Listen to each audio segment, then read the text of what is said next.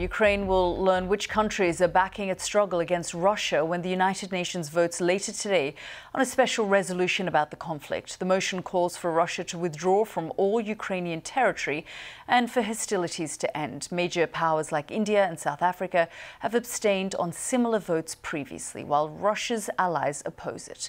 Well, our reporter in Kiev, Victoria Zhuhan, told me how people in Ukraine are feeling on the eve of the anniversary of the start of the war.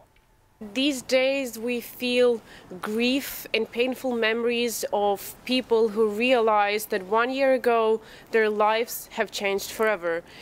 There are also fears that these days Russia may attack even more than it did before. And what does it mean to people? Well, schools across the whole country were recommended to keep children at home, to teach online these days, because there may be intensified bombardments. And just imagine being a parent receiving a warning that you have to keep your child at home because Russia may want to kill them these days.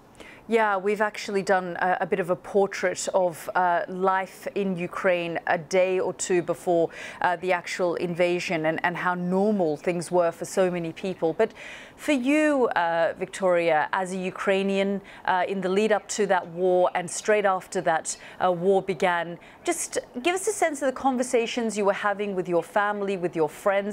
And when you think back to the last year, some of your reflections. Well, the most recent days before the Russian invasions were filled with considerations in every family. What should we do? And is this really going to happen? So people were thinking, should they withdraw cash or should they not? Should they fill their tank with fuel, or maybe they are just being panicking? Should they flee already, or should they wait for something worse to come? And 1 year on, everyone is trying to reflect whether they did the right thing, whether they have a future that they wanted to have. And honestly, many people fear, has the worst yet come, or is it just ahead of them? Yes, and I suppose the conversations you're also having, many people would be talking about how this war comes to an end. Well, look, it might sound surprising, again, to the outside observer who knows how much suffering has been happening here, but sociological polls suggest that Ukrainians believe even more in the Ukrainian victory than 1 year ago, because one of the recent polls that I was checking says that 95% of people in Ukraine believe that Ukraine will win, and other polls suggest that up to 90%, sometimes 85%, sometimes 87%, say that Ukrainians believe that it's worth keep on going the fight despite all the losses that it brings, as long as Ukraine is the one who wins this war. Our reporter in Kiev, Victoria Zhuhan there. Now, Volodymyr Kadongi, former acting foreign minister of Ukraine and former Ukrainian ambassador to the UN, spoke to me earlier and said the vote was unlikely to yield any surprises. I don't think there will be any surprises. I think that those countries that voted previously for the same kind of resolutions will also vote this time. But I hope that there could be a few more countries. We want to expand our support in the United Nations, and that's something that we have to do. I think that the text of this particular resolution allows some more countries to join those who vote in favor. Yeah, I mean, but are you expecting countries like India, for example, to either abstain? They're unlikely to vote against it. No, I don't expect India to vote in favor. Well, if India abstains, okay, let it be so. But I don't believe India will support this resolution at this particular time. And of course, China has made its position very clear over the last 24, 48, yeah, frankly, over the last year. Yes, China, well, we will be more than happy if China support this resolution. But, of course, we understand, and to be realistic, we see China inclined more towards support of Russia at this juncture.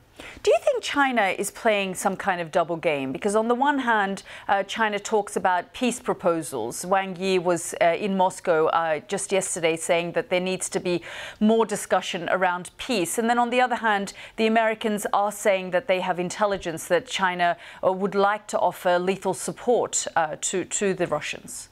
Of course, we expect, the declared speech by President Xi about his vision of the global affairs, including the war in Ukraine, which is about to be aired shortly.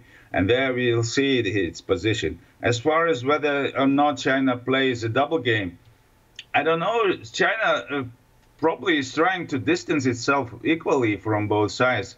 But like I said, my impression is it's more inclined towards Russia. And of course, China has its own strategic interests in the Asian area.